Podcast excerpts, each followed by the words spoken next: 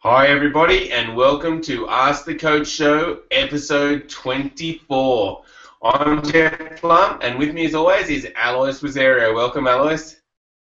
Hi, Jeff. Thank you, and uh, loving these early mornings. Indeed, yes. We get to answer brilliant table tennis questions. And first up, we actually have the Ping Skillers question of the day. But a suggestion from one of our viewers was that we should answer the previous day's question, Alois. So yesterday we asked, what is your favourite type of serve? So do you want to answer that? Um, definitely. Um, serve was, yeah, this is the serve that I like the best. The high toss, just because it's a little bit different and um, it's not something that a lot of players are used to. Pendulum, because you can get um, more spin. Probably the toss pendulum just work best for me. What about you? Okay, very good. Yeah, personally, I like the pendulum serve too. I like doing like a, a backspin and then a no spin serve. Um, I like that. But a close second for me was the backhand serve. I like doing that, and I don't think a lot of other people were using that at the time, and so people weren't used to returning that. So the backhand serve was a close second. All right, so today the Ping Skillers question of the day is: What style of player do you find hardest to compete again?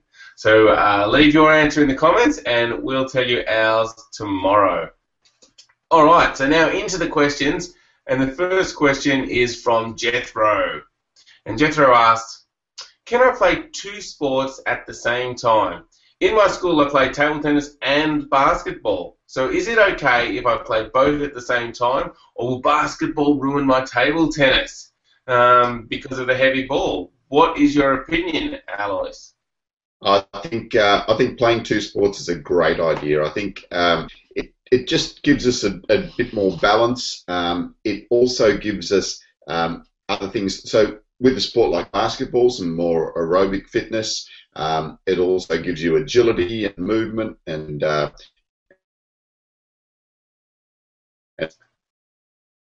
um, yeah, you just cut out a bit there, Alois, but I think your point is.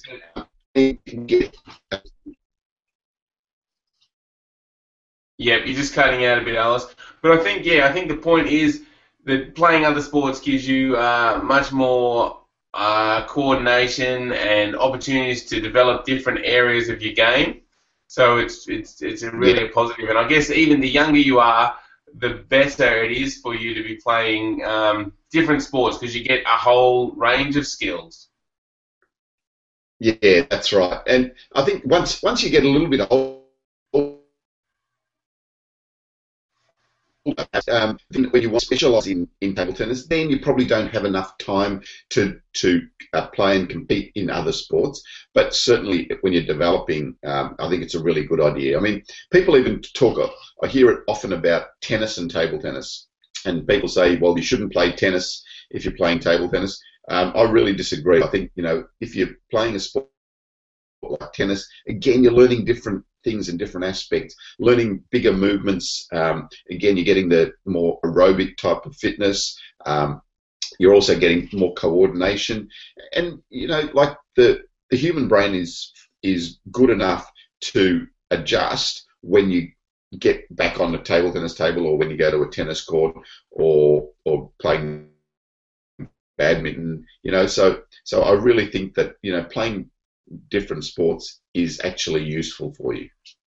Great. All right, Jethro. So get out there, enjoy your basketball, enjoy your table tennis, and um, it's going to be good for you. Thanks for the question. All right, now Gustav has asked us a question, and he says, "What is the right leg position while playing a punch? Which leg should be in front while playing a forehand punch, and which leg when playing a backhand punch?"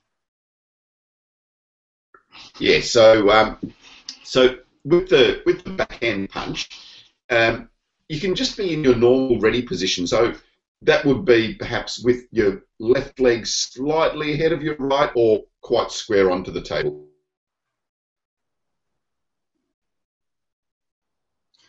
Yeah, we're just yeah, just having a few yeah, issues with uh, internet there. So yeah, we got for the backhand punch. I heard you need to be square onto the table or you could have your left leg for a right hander slightly in front. Um, so what about for the forehand punch?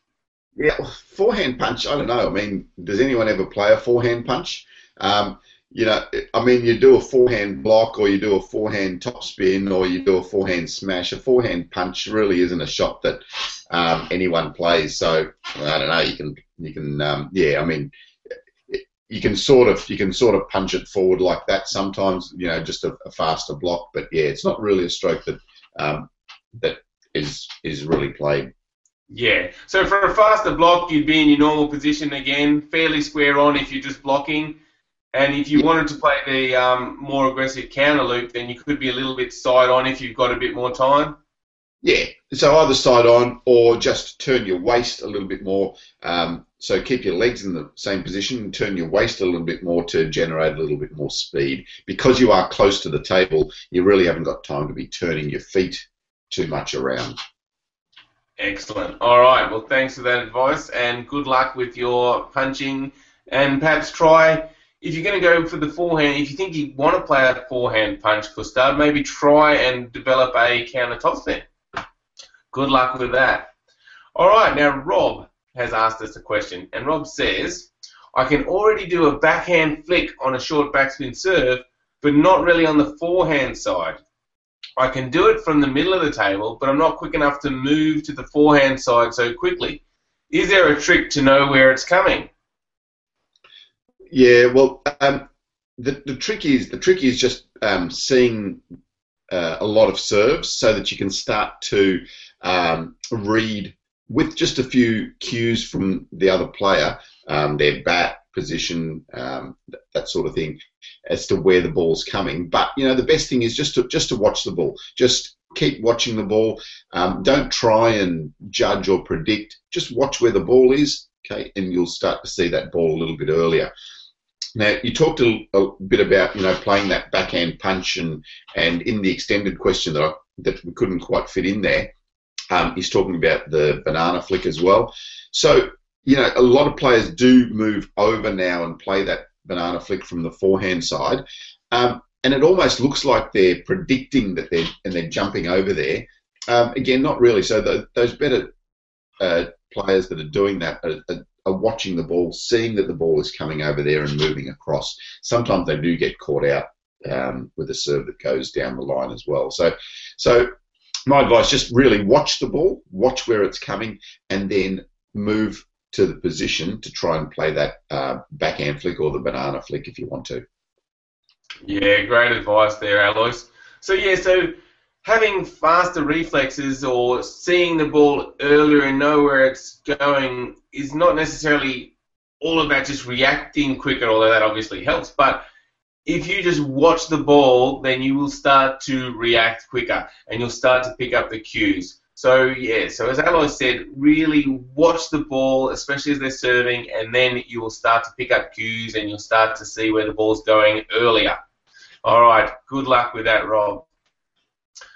The next question is from Stan, and Stan says, I used to play hardbat and was able to beat some better opponents using it. Since I have uh, to a sponge bat, my better opponents are now beating me. Can I change to my old bat, playing uh, playing a better player, and change back to my sponge bat for playing the others? Yeah, so um, you are allowed to change your bat after each match. So during a match, you're not allowed to change your bat. So if I'm playing against Jeff um, and um, I find that my sponge bat isn't working, I can't go over and pull out the hard bat and start playing against him. The only time you're allowed to change your racket is if you damage it accidentally during a match. So, um, so it wouldn't be allowed. You can't just go and change your bat because you think that a different bat would be better against your opponent. But in a tournament, um, I might have played Jeff and I lost to him, and I think, oh, that's no good. I want to go over and oh, and I'm playing a different opponent now, and I'm going to use my hard bat. You are allowed to do that.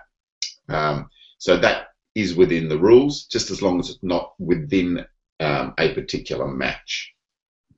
Okay, but is that a good idea for an for someone to be using two bats, and especially when it's such a different style, like using a hard bat and then also using a sponge bat? Is that something you'd recommend? Definitely not. Yeah. So you, I mean, it, it's it. The the skills of table tennis are so fine and so um, um, so difficult that you know if you if you're trying to learn two different games, it, it becomes too difficult. Stick definitely stick with one bat. You know, um, and you know people even talk about well, I'm going to um, use um, one bat for practice and one bat for tournaments. No, don't do it. Okay, even if it's got even if it's the same uh, blade, same rubber, don't do it.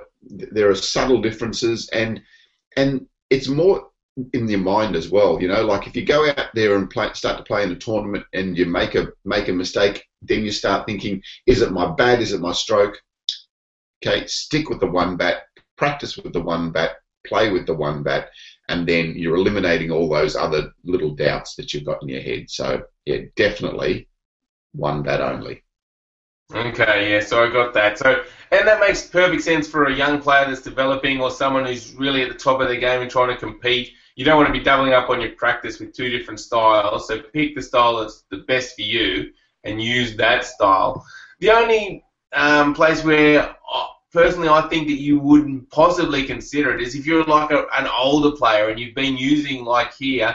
Um, well, I don't know if Stan's an older player or not, but he's been using the hard bat for a long time, and then he's switched. And I'm thinking like if I was an older player and I'd been using that hard bat for a long time, and then I do switch to the sponge for some differences, then you know maybe against the better player I could switch back, or even for Stan, you think he should stick with one bat. I think I think even Stan just stick with a one bat Stan. Um, you know, develop develop your game, uh, see how it plays out against you know different players, and, and just try to develop that game. So I mean, if, there you go. There's the advice, Stan. Stick with the uh, sponge bat and try and develop your game a bit more. Good luck with that, Stan. All right, well, thanks for that, Alois. That wraps up another show. It's been a great show. Um, hopefully, you've enjoyed the questions, everybody. Make sure you visit pingskills.com and sign up for our free newsletter. Thanks, everybody, for watching, and thank you, Alois. thanks, Jeff. Have a great day, Ping Skillers.